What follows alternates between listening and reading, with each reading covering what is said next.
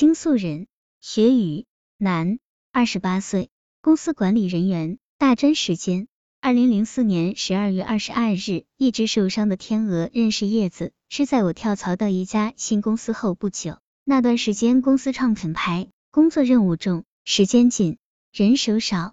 叶子一个底三，产品策划、接待外宾，连续多天超负荷工作，连饭都顾不上吃。后来，品牌顺利推出。效益明显增加，可叶子却累得病倒了。然而叶子不邀功，不张扬，不叫苦，不叫累。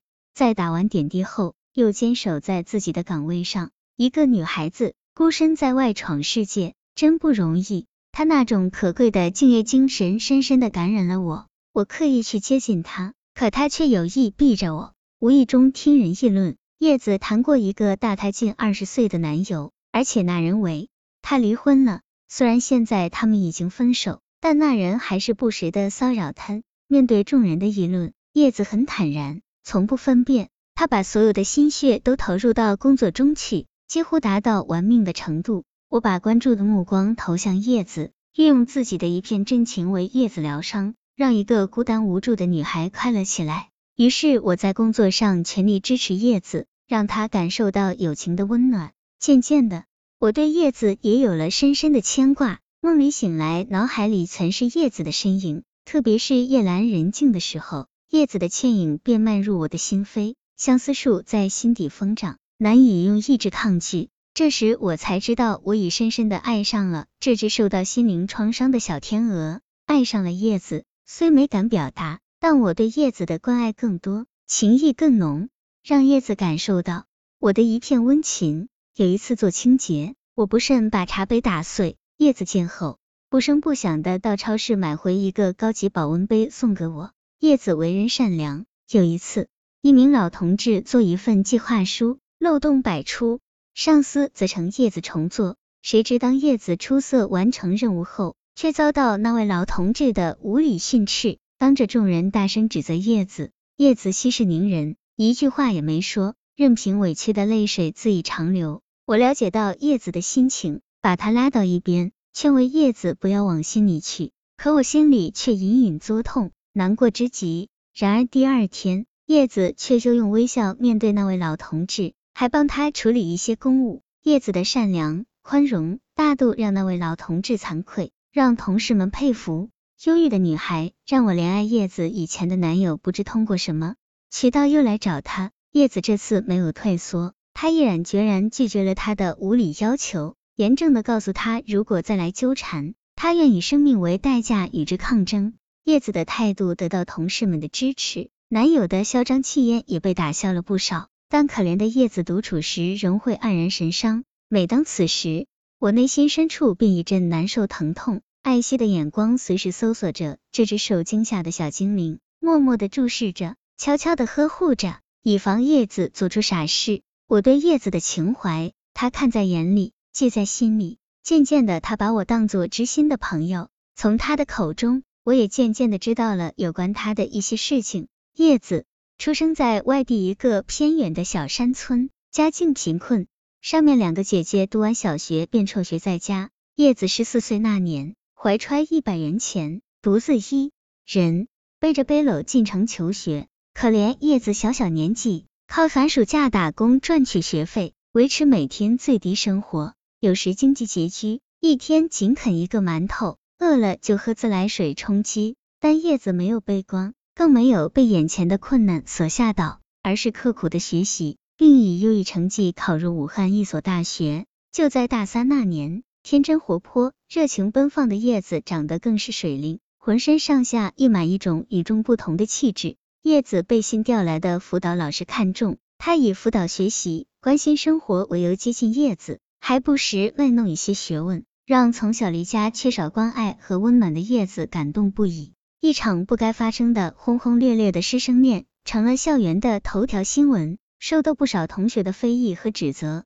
叶子父母知道后，进行了干涉，两个姐姐苦口婆心的劝说叶子冷静思考。可叶子经不住辅导老师的甜言蜜语和山盟海誓，顶着破坏他人家庭的压力，与他的辅导老师私定终身。辅导老师也闪电般的与自己的老婆离了婚。叶子大学毕业后便与辅导老师走到了一块儿。可是当生活在一个屋檐下后，叶子渐渐发现自己所崇拜的老师，一个年过四旬的中年男人，物质虽然富有，但为人极端自私多疑。他把年轻貌美的叶子当作私人财物摆在那儿，限制叶子的人身自由，粗野的干预叶子的个人生活。独守空房的叶子这时才明白，一个轻易与自己的妻子离婚的男人是靠不住的。这个男人从来就没有真正爱过叶子，以前的所作所为仅是为了占有叶子的一种手段。人生路漫漫，与这种男人生活一辈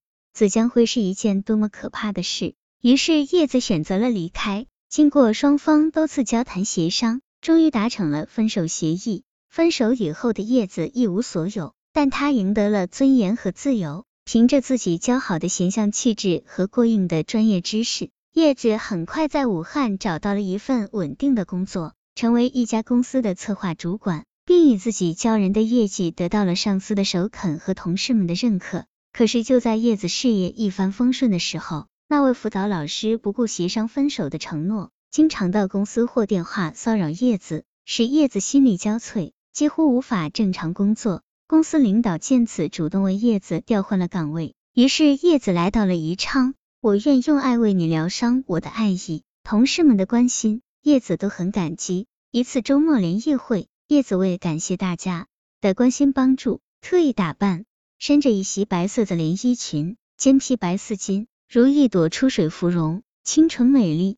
叶子深情的为大家演唱了一首《报答一生》，唱的泪水盈盈，感动的台下的观众泪光闪闪，大家情不自禁的合住节拍，跟着唱了起来，情动整个会场。联谊会结束后，大家愉快的回家度周末，唯有叶子像一直掉队的孤雁，孤单单的望着叶子，我心里一阵酸楚，滋生出多陪一会儿叶子的想法。我快步追上叶子，说周末家中无人，晚饭没住落。善良的叶子急生出同是天涯沦落人之感，邀我共进晚餐。于是，我和叶子来到一个名为竹园酒家的小餐馆，环境很优雅，几道小菜做得也还精致。叶子总是不停的给我夹菜，叫我别客气，多吃些，可他自己却很少动筷子，一双美丽的大眼睛盛满忧郁。一副心事重重的样子，为缓解沉闷的氛围，减轻叶子的压抑，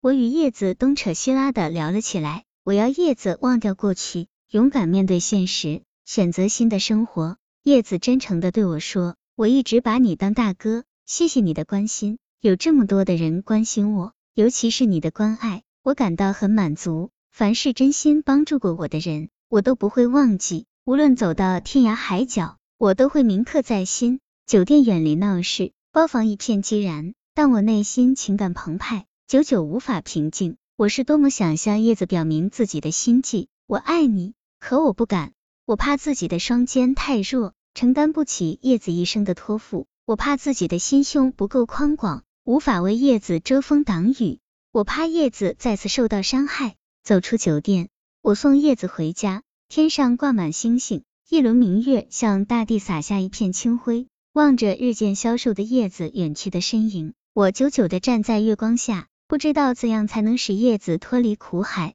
不知如何帮叶子走出过去的阴影，重新扬起生活的风帆。我好担心无根的叶子会随风飘向何处，我好害怕年仅二十四岁的弱女子是否还能经受得住生活的重压。走出阴影，拥抱阳光。人的一生难免会做一些傻事，其实做错了事情不要紧，要紧的是尽快改正错误，走出心灵的阴影，拥抱阳光下的生活。出于天真，出于对爱的向往，叶子不自觉的充当过第三者，而他自己更是受到了伤害。令人欣慰的是，他终于明白了一个轻易与自己的妻子离婚的男人是靠不住的这个简单的道理。勇敢的走出了爱的阴影，重新过上了一个正常人的生活，并从工作之中找到了生活的支柱和乐趣。雪宇是一个富有责任心的男人，对于叶子的幸福与痛苦，他都愿意一起分担；对于叶子的现在和过去，他都愿意接受。